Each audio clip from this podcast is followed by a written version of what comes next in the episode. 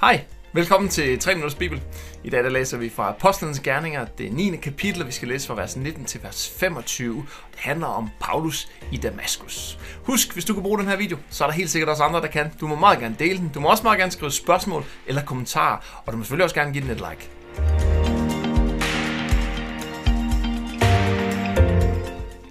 Saul i Damaskus.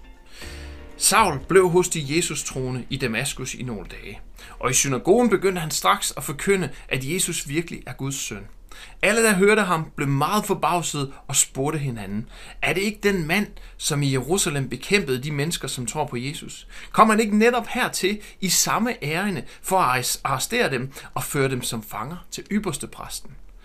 Som Saul fik stadig større kraft og indsigt, kunne jøderne i Damaskus ikke klare sig imod ham, når han ud fra skrifterne beviste, at Jesus virkelig er den ventede Messias. Efter nogen tid besluttede de jødiske ledere at slå ham ihjel, men Saul blev underrettet om deres planer. Dag og nat holdt man vagt ved byens porte for at få ram på ham.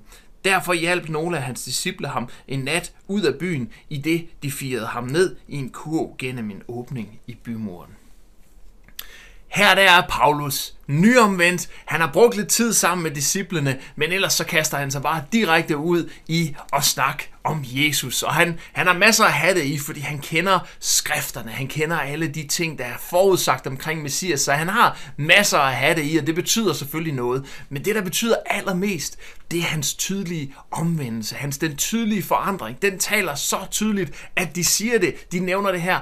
Er det ikke ham, som egentlig kom her til Damaskus netop for at forfølge dem, der troede på Jesus? Og så nu står han selv og fortæller, at Jesus var Messias. Og det er bare en god påmindelse til os om, at du behøver ikke at sidde og vente på, at du ved nok til at begynde at fortælle om Jesus. Lad være med at tænke, at du skal høre flere prædikner eller have mere undervisning, før du kan fortælle noget om Jesus. Det kan være rigtigt, at der kan være noget omkring at træde ind i en tjeneste. Det siger øh, Paulus selv til Timotius i det første Timotius brev det kan godt være godt at vente der, og han er i virkeligheden også selv et eksempel på det, fordi vi ved fra andet Korintherbrev, at, at der, der skriver han lidt om situationen her i Damaskus, at han får en tidrejse til Arabien og kommer tilbage til Damaskus, så der går i hvert fald tre år øh, der, hvor inden han sådan tager til Jerusalem og træder ind i en decideret tjeneste, men han holder ikke sig selv tilbage fra at fortælle om Jesus, det bør du heller ikke gøre.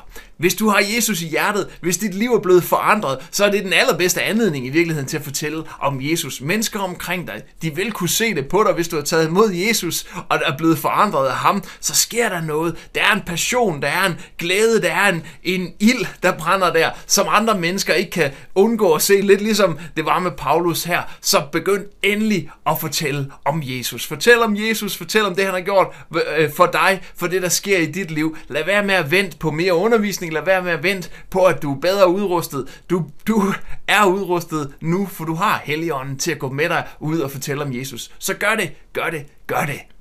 Og husk, du må meget gerne dele den her video, hvis du kan lide den. Du må også meget gerne skrive spørgsmål til det her, eller en kommentar, og du må selvfølgelig gerne give den et like også. Ha' en fantastisk, dejlig, velsignet dag. Vi ses igen i morgen.